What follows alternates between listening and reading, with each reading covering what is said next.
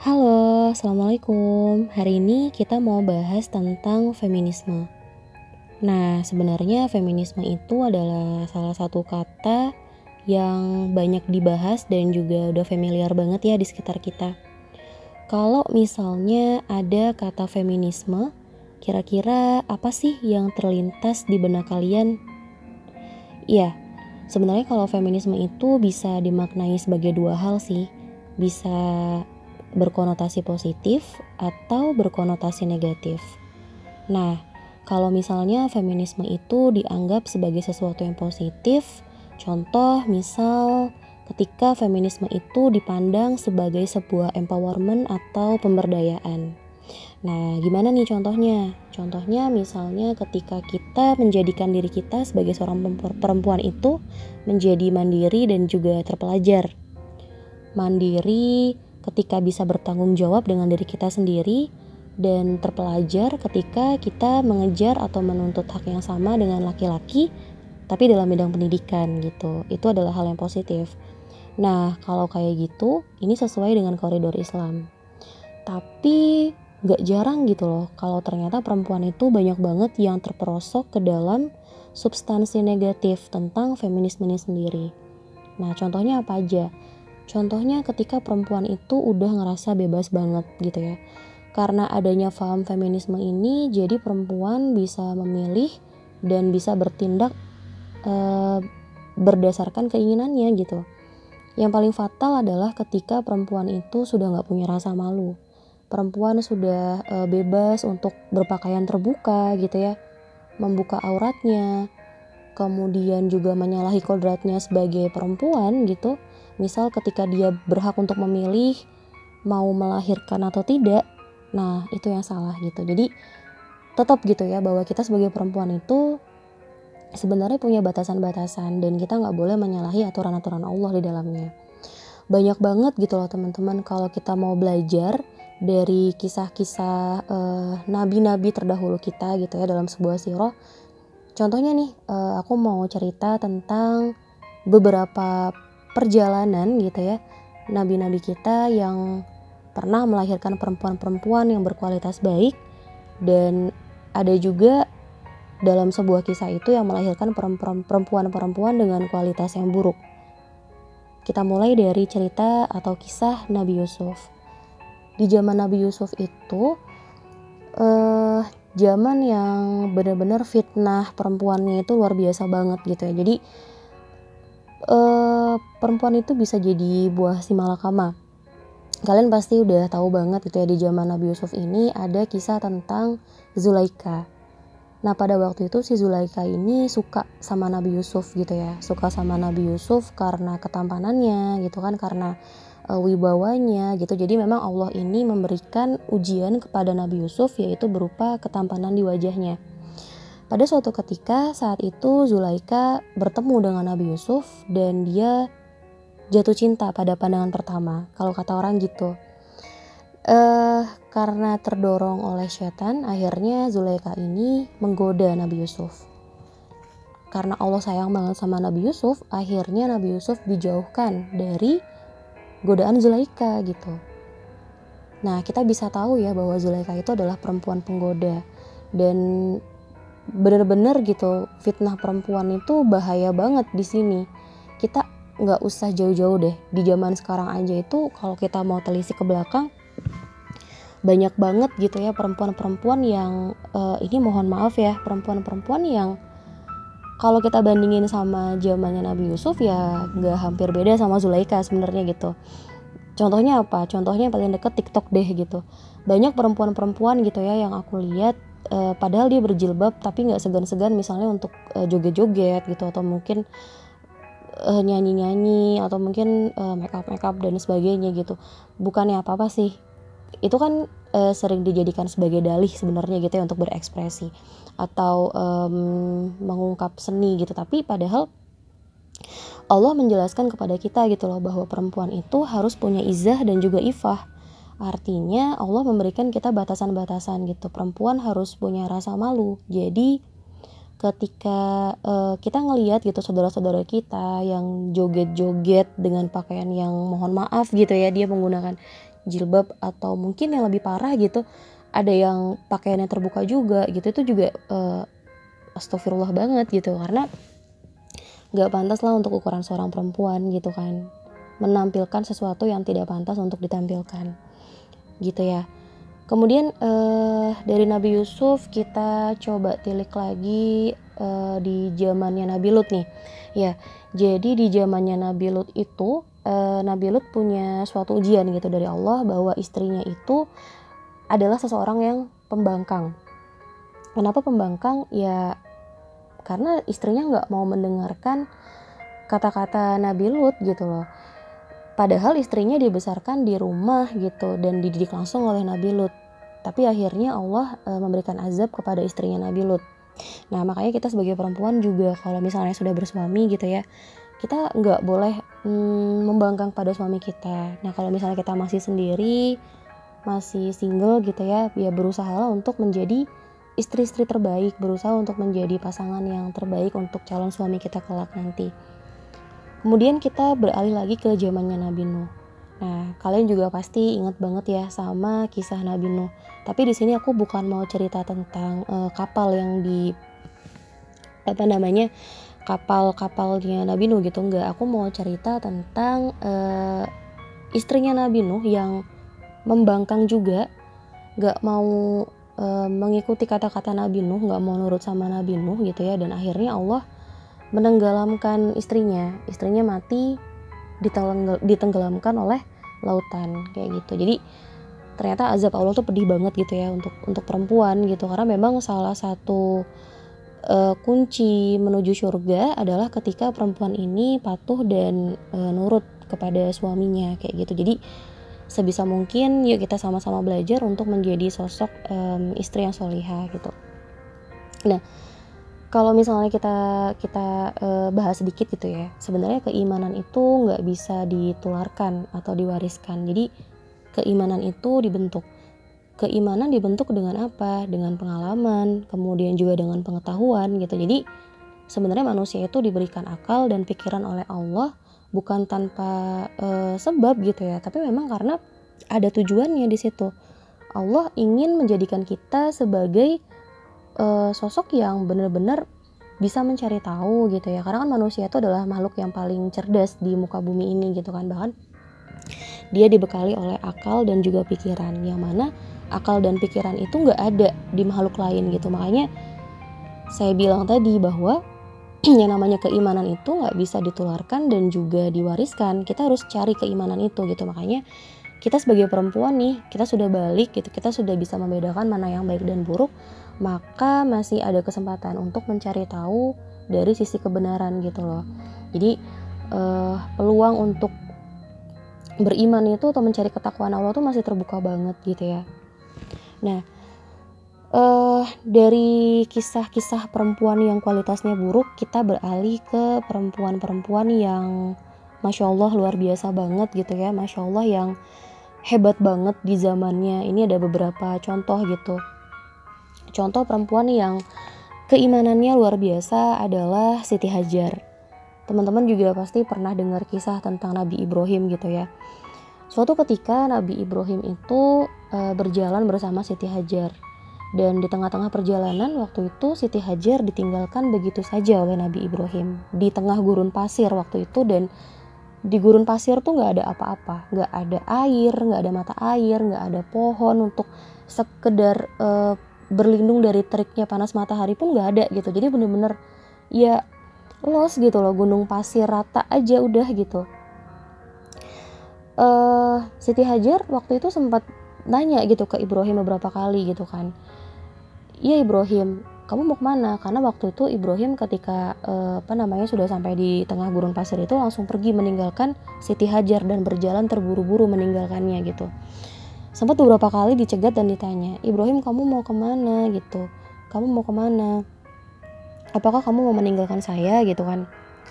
Tapi Ibrahim nggak menjawab apa pun dan terus berjalan meninggalkan Siti Hajar di situ. Dia nggak berbalik ke belakang sama sekali tapi pandangannya fokus ke depan gitu uh, Siti Hajar sempat kebingungan gitu ya kenapa ya kenapa suaminya uh, berlaku seperti ini gitu. Tapi karena keimanan Siti Hajar yang luar biasa gitu ya ketakwaannya yang benar-benar luar biasa dan uh, apa ya tingkat uh, kesolihahannya itu yang yang benar-benar masya Allah banget gitu. Maka dia berpikir positif gitu baik kepada Nabi Ibrahim dan juga kepada Allah. Tiba-tiba langsung dia mengatakan sesuatu yang uh, sampai saat ini tuh bikin hati saya bergetar gitu ya. Dia bilang sama Nabi Ibrahim uh, ya Ibrahim apakah ini adalah perintah Allah? Gitu. Dia langsung bertanya kayak gitu. Dan Nabi Ibrahim menjawab iya ini adalah perintah Allah gitu. Saya harus pergi meninggalkan kamu di sini. Wah itu luar biasa banget gitu loh. Karena waktu itu e, ketika Nabi Ibrahim menjawab Siti Hajar langsung bilang oh oke okay, ya udah kalau misalnya memang ini adalah perintah Allah maka aku bersedia untuk ditinggalkan di sini karena aku percaya gitu bahwa apa pun yang menjadi perintahnya pasti yang terbaik bagiku. Masya Allah banget gitu ya seorang Siti Hajar lagi gendong anaknya Nabi Ismail waktu itu gitu ya di tengah teriknya panas matahari nggak ada apa pun dia tetap bener-bener ya udah terima aja nggak apa-apa aku ditinggalin karena memang ini adalah perintah Allah dan suamiku sedang mengerjakan uh, perintah Allah kayak gitu.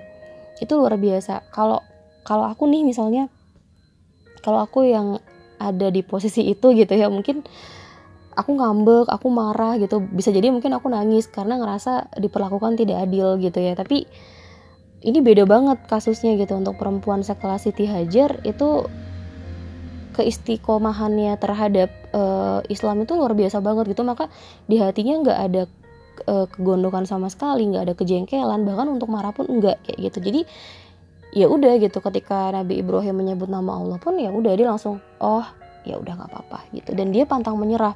Nah ini adalah salah satu kecerdasan emosional yang harus kita punya juga sebagai seorang perempuan gitu ya. Kita harus uh, menurunkan ego kita kemudian juga berpikir untuk lebih positif lagi gitu. Jadi bener-bener Siti Hajar itu adalah perempuan yang uh, kecerdasan emosionalnya itu luar biasa banget gitu itu baru satu contoh ya tentang perempuan berkualitas di zaman Nabi Ibrahim. Ada lagi nih perempuan berkualitas di zaman Nabi Musa. Nah, uh, aku juga yakin banget nih pasti kalian pernah dengar kisah tentang Nabi Musa. Uh, pada waktu itu, ketika ibunya Nabi Musa melahirkan Nabi Musa, karena ibunya takut gitu ya bahwa anaknya nanti akan dibunuh, uh, dia langsung mendapat ilham untuk menenggelam uh, sorry mendapat ilham untuk menghanyutkan bayinya bukan menenggelamkan menghanyutkan bayinya ke sungai gitu. Karena memang ya dia berpikir bahwa itu adalah salah satu cara yang memang pada saat itu ya dia bisa dia bisa lakukan gitu kan dengan harapan nanti di hilir sungai akan ada orang yang menemukan anaknya dan merawat anaknya gitu. Jadi dengan ketabahan yang luar biasa gitu ya dengan uh, ilham yang yang benar-benar turunnya langsung dari Allah gitu dia siap dia mau untuk langsung melepaskan anaknya gitu aja gitu. Jadi ibunya Nabi Musa ini juga adalah sosok perempuan yang luar biasa banget gitu karena dia melindungi Nabi Musa. Dari Nabi Musa kita belajar tentang Siti Asiyah jadi Asiyah itu adalah istrinya uh, istrinya raja istrinya raja Fir'aun gitu ya.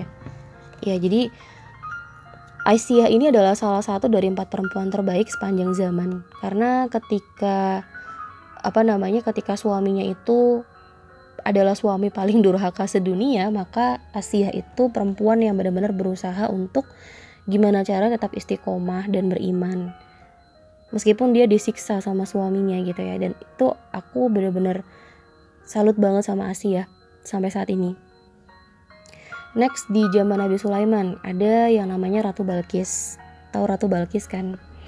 Jadi apa sih istimewanya Ratu Balkis pada waktu itu? Ratu Balkis memilih untuk beriman kepada Allah. Bayangkan Ratu Balkis itu adalah seorang ratu gitu ya, tapi dia memutuskan untuk e, ya udah aku mau beriman kepada Allah gitu. Nah, dengan e, power atau kekuasaan yang dimiliki oleh Ratu Balkis ini, akhirnya dia menggerakkan seluruh kaumnya atau masyarakatnya gitu ya di seluruh negeri untuk beriman juga kepada Allah dan itu luar biasa banget gitu. Jadi di sini kita bisa ambil satu pelajaran bahwa ternyata kekuasaan atau power itu akan baik gitu ya, akan bermanfaat dan akan menjadi sebuah pahala yang benar-benar besar ketika digunakan pada tempatnya. Salah satunya adalah di contohnya eh, kisah Nabi Sulaiman ini yaitu pada Ratu Balkis gitu. Next dari Ratu Balkis kita lanjut ke Nabi Isa. Di zaman Nabi Isa pasti kalian udah tahu siapa sih sosok perempuan fenomenal, perempuan mulia gitu ya, perempuan yang kisahnya terukir sepanjang zaman gitu ya. Dan jadi model atau role model perempuan paling ideal gitu, yaitu Siti Maryam. Siti Maryam atau Bunda Maryam itu adalah perempuan suci yang benar-benar menjaga dirinya gitu ya yang benar-benar mengikhlaskan dirinya yang benar-benar berusaha untuk uh, beribadah kepada Allah gitu ya siang dan malam mengabdi di Baitul Maqdis gitu dan menjaga kesucian dia melahirkan seorang anak laki-laki yang baik gitu ya. Yang baik yang bertakwa yaitu Nabi Isa. Nah Siti Maryam ini adalah perempuan yang luar biasa juga karena bisa menjaga kesuciannya. Nah, um, apa sih yang bisa kita pelajari dari sejarah gitu ya? Jadi kita penting juga untuk belajar sejarah, apalagi di Islam ini kan banyak banget sejarah yang bisa kita pelajari gitu, bahkan yang bisa kita jadikan role model untuk saat ini, terutama kita sebagai perempuan gitu ya dalam bersikap, dalam bergaul, dalam bertindak, bertutur kata gitu kan. Kita bisa mencontoh sifat-sifat perempuan yang berkualitas ini dari zaman-zaman Nabi gitu. Satu hal yang bisa kita ambil yaitu tentang e, peradaban. Jadi peradaban itu akan terbentuk di tangan perempuan. Perempuan berkualitas akan menghasilkan generasi yang berkualitas. Tapi kalau misalnya perempuan yang e, kualitasnya buruk, pasti dia juga akan menghasilkan generasi yang kualitasnya buruk juga gitu. Maka perempuan itu bisa dibilang sebagai pemegang kendali. Pemegang kendali bagi generasi yang akan dia lahirkan gitu kan. Atau bisa kita bilang dia adalah uh, penentu penentu generasi untuk generasi sesudahnya gitu. Maka penting banget gitu ya untuk seorang perempuan memiliki sifat-sifat atau memiliki karakter-karakter yang uh, apa namanya yang baik gitu ya kemudian yang uh, apa yang luar biasa, yang mandiri dan sebagainya gitu. Tapi kita bisa ambil contohnya dari beberapa perempuan hebat yang saya sebutkan. Nah, perempuan ini juga bisa dikatakan sebagai generator aksi. Perempuan ini adalah penggerak penggerak perubahan gitu ya dan e, perempuan itu seperti yang saya bilang tadi pencipta peradaban. Makanya masih banyak waktu gitu ya untuk kita sebagai perempuan supaya bisa menyiapkan bekal terbaik nantinya untuk menjadi seorang istri, untuk menjadi seorang ibu gitu ya. Kalau saat ini kan mungkin tugas kita perannya adalah sebagai seorang anak atau mungkin sebagai seorang kakak atau sebagai seorang adik gitu ya. Tapi nanti ketika kita sudah punya keluarga, ketika kita sudah memutuskan untuk menikah, kita akan menjadi madrasah atau akan menjadi sekolah bagi anak-anak kita ya. Perempuan itu adalah e, madrasah pertama bagi anak-anaknya. Makanya ketika dia ingin membentuk uh, sebuah pribadi yang cerdas, sebuah generasi yang cerdas, kalau dia ingin menjadikan anak-anaknya itu uh, pintar, berakhlak mulia gitu ya, maka yang harus dimuliakan dulu, yang harus dicerdaskan dulu itu adalah ibunya seperti itu. Karena ibu yang cerdas dari rahimnya akan melahirkan anak-anak yang cerdas juga. Nah, di Al-Quran sendiri itu banyak banget surat atau uh, ayat gitu ya menjadi rujukan untuk um, berperilaku gitu ya. Kita sebagai perempuan itu sebenarnya perilakunya sudah diatur dalam Al-Quran. Nggak usah jauh-jauh deh coba kita telisik gitu ya. Uh, Al-Quran itu sebenarnya sangat memandang perempuan sebagai uh, sebuah kehormatan gitu. Jadi perempuan itu benar-benar dimuliakan oleh Allah. Saking mulianya dia sangat diistimewakan. Kita nggak mau gitu ya kita nggak mau kembali ke zaman jahiliyah di mana perempuan itu diperlakukan tidak adil uh, di zaman Yunani, kemudian uh, di bangsa Romawi atau di di uh, Cina gitu ya perempuan itu kan dianggap sebelah mata. Tapi Al-Qur'an itu mencoba untuk menyelamatkan martabat, harga diri dan juga uh, kesetaraan perempuan gitu karena memang Al-Qur'an itu menjelaskan bahwa perempuan itu memiliki kedudukan yang sama dengan laki-laki. Contohnya apa? Perempuan itu dimuliakan, itu satu. Nah, ketakwaannya atau tingkat ketakwaannya itu diukur sama oleh Allah gitu. Dan perempuan juga mendapatkan kesempatan untuk memperoleh pahala yang sama juga dengan laki-laki. Jadi Allah itu nggak membeda-bedakan perempuan ya untuk mendapatkan pahala, untuk mendapatkan ketakwaan gitu. Jadi semuanya diratakan oleh Allah gitu. Nah, beberapa surat rujukan yang ada di Al-Quran gitu nanti teman-teman bisa cek khususnya ada di surat An-Nisa ayat 124 gitu. Kemudian ada di surat An-Nahl juga ayat 97 dan ada di surat Muhammad ayat 19 gitu. Nah, surat-surat tadi itu menjelaskan bahwa perempuan memiliki kedudukan yang sama dengan laki-laki dalam hal beribadah, dalam hal memperoleh pahala, dalam hal mencari ketakwaan di sisi Allah kayak gitu ya. Nah, makanya karena saking sayangnya Allah terhadap perempuan ini, Allah menjaga perempuan dengan sebaik-baik penjagaan. Contohnya, Allah mengeluarkan surat Al-Ahzab ayat 59 di mana Allah memerintahkan perempuan untuk berhijab atau menutup aurat. Kenapa? Supaya perempuan itu terlindungi karena Allah tahu gitu perempuan itu adalah fitnah. Ketika satu langkah keluar dari rumah, bisa jadi perempuan itu adalah fitnah gitu. Makanya kita harus benar-benar tahu diri gitu ya kita harus benar-benar menjaga kodrat kita sebagai perempuan. Kalau misalnya Allah sudah memerintahkan kita untuk e, menutup aurat ya kita kita ikuti kita turuti gitu. Karena memang um, menutup aurat adalah salah satu bentuk tameng yang diwajibkan untuk kita gitu sebagai bentuk penjagaan Allah untuk kita gitu. Jadi jangan pernah merasa uh, risih gitu ya ketika menutup aurat karena kita nggak tahu di depan sana itu akan ada kejahatan apa aja yang bisa menimpa kita gitu. Karena memang kan perempuan itu uh, makhluk yang lemah gitu ya perempuan itu makhluk yang lemah. Nah untuk menjaganya ya Allah tuh menitipkan uh, apa namanya perintah-perintah tadi lewat Al-Quran kayak gitu teman-teman. Nah uh, itu tadi ya pembahasan singkat tentang feminisme. Uh, mungkin kalian punya pandangan feminisme sendiri versi kalian gitu nggak apa-apa nanti bisa kita sama-sama sharing lagi. Um, next kita akan bahas deh tentang peran seorang perempuan dalam melahirkan generasi peradaban gitu. Kira-kira apa aja sih peranan penting yang bisa kita lakukan? Atau mungkin kita bisa melakukan jihad masa kini apa yang uh, diupayakan gitu untuk membentuk hmm, suatu perubahan yang baik gitu. Ya uh, mungkin itu tadi yang bisa aku sampaikan gitu ya. Aku mohon maaf kalau misalnya ada salah-salah kata dan kalau misalnya ada sesuatu yang salah atau ada pengucapan yang salah mohon dikoreksi. Makasih udah dengerin podcast aku dan uh, bye bye see you next time